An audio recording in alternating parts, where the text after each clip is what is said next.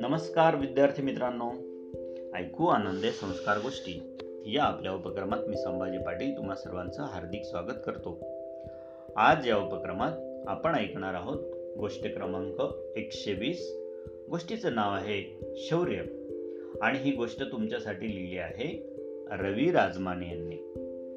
चला तर मग सुरू करूया.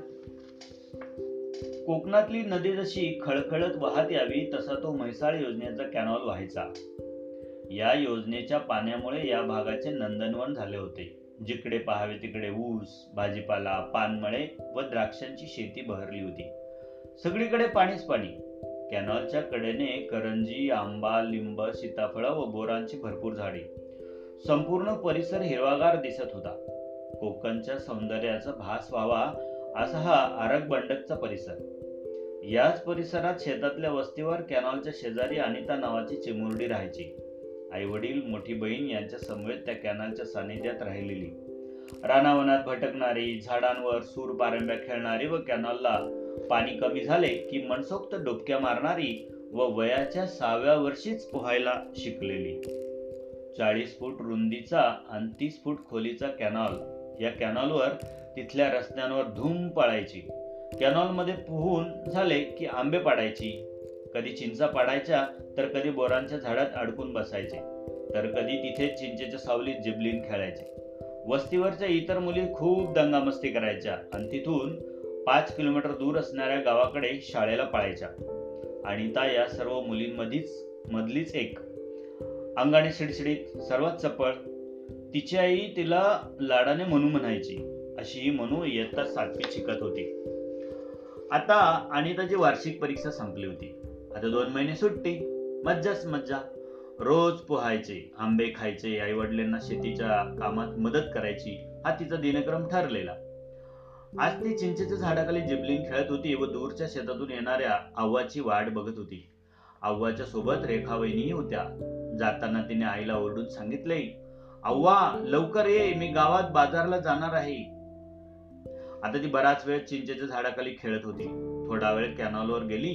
कॅनॉल तुडुंब भरून चाललेला. म्हैसाळ योजनेचे पाणी जतच्या दुष्काळी भागाला मिळावे म्हणून प्रशासनाने खूप पाणी सोडलेले. कॅनॉल दुथडी भरून वाहत होता. पाण्याचा प्रवाह खूप वेगात होता. पाणी पाहायला लोकांची गर्दी व्हायची. पाण्याच्या प्रवाहातून एखादी वस्तू वाहत आली की त्या वस्तूची गती मुले उत्सुकतेने पाहायची. कॅनलला भरपूर पाणी असल्याने शेतकऱ्यांची पाणी उपसण्याची धांदल उडाली होती. कॅनलवर तरुण काही म्हातारे कपडे धुणाऱ्या स्त्रिया यांची वर्दळ होती. आता अनिताचा जिबलीचा डाव जोरात रंगला होता. अनिता या घरातून त्या घरात उडी मारत होती.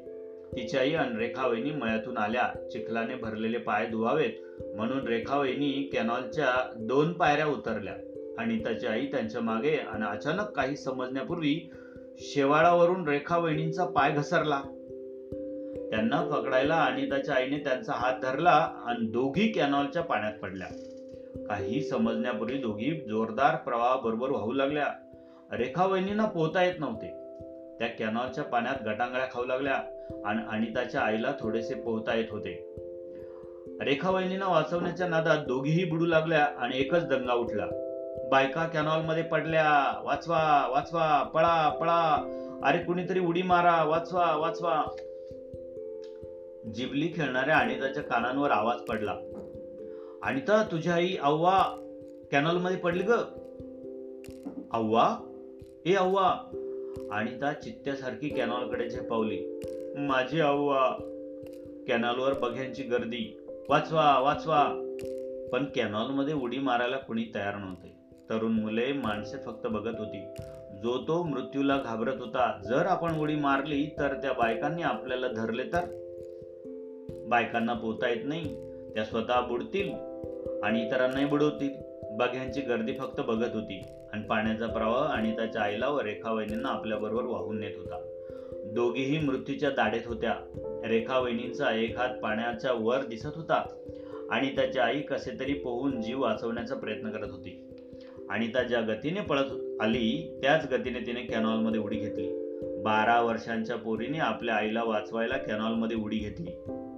कुणीतरी कॅनॉलवरून ओरडत होते. अनिता मागे फिर अनिता पाणी.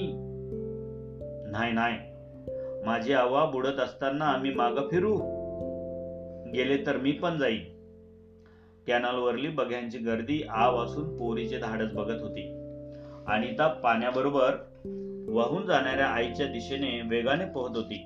अव्वा तू रेखा वहिनीला सोड माझा हात धर. अगं ते बुडतील. नाही आव्वा पहिली तू बाहेर निघ माझा हात धर कडेला जाऊ. अव्वा आटप लवकर. आणि त्याने घाबरलेल्या व थकलेल्या आपल्या आईला कॅनॉलच्या कडेला आणले. कॅनॉलच्या कडेला भरपूर झुडपे होती. अव्वा तू या झुडपाला धर मी रेखा वहिनीनं बघते. तिची आवाज जीवघेण्या संकटातून वाचली होती. आता तिला रेखा वहिनीनं वाचवायचे होते. ती पुन्हा पाण्यात झेपावली. जवळजवळ पन्नास मीटर अंतर रेखावहिनी गटांगळ्या खात होत्या. त्यांच्या नाकातोंडात पाणी गेले होते पण जोरदार प्रवाहामुळे त्या वाहत होत्या आणि त्या भराभर पोहत होती. पण तिला रेखावहिनी कुठे दिसेनात. कुणीतरी पुन्हा ओरडले अनिता तो बघ साडीचा पदर दिसतोय. अनिता पुन्हा वेगाने पोहत गेली. रेखावहिनींची कसलीही हालचाल नव्हती. अशा अवस्थेत अनिताने त्यांच्या केसांना धरले व ते त्यांना कॅनॉलच्या कडेला ओढत आणू लागली. जोरदार प्रवाहामुळे तिला कडेला यायला त्रास होत होता. पण निश्चयाच्या बळावर तिने त्यांनाही कडेला आणले. तोपर्यंत लोकांनी कासऱ्याची व्यवस्था करून तिच्या आईला कॅनॉलच्या बाहेर काढले होते. लोकांनी या दोघींनाही कॅनॉलच्या बाहेर काढले. रेखा वेणी बेशुद्ध पडल्या होत्या. पोटातले पाणी बाहेर पडल्यानंतर त्या शुद्धीवर आल्या. रेखा वहिनींना बाहेर काढल्यावर अनिता आपल्या आईकडे पळाली. ज्या आईने अनिताला मोठे केले जिच्या अनितावर जीवापाड प्रेम होते ती लाडकी अव्वा ती आईकडे झेपावली. तिने आईच्या कमरेला मिठी मारली. अव्वा अव्वा तू कशाला कॅनॉलमध्ये उतरली? बराच वेळ मायलेकी एकमेकींच्या मिठीत रडत होत्या. अनिताच्या धाडसाची शौर्याची कथा परिसरात पसरली. कुणीतरी वार्ताहराला सांगितले. फोटोसह पेपरला बातमी आली. तिचे सत्कार झाले. अनिताला शौर्य पदक मिळणार याची चर्चा सुरू होती. बालमित्रांनो आज आपण जी कथा ऐकली अशा कथांना शौर्य कथा म्हणतात. अशा कथांमध्ये कुणाच्या तरी धाडसाचं वर्णन केलेलं असतं. आजची कथा तुम्हाला नक्की आवडली असेल.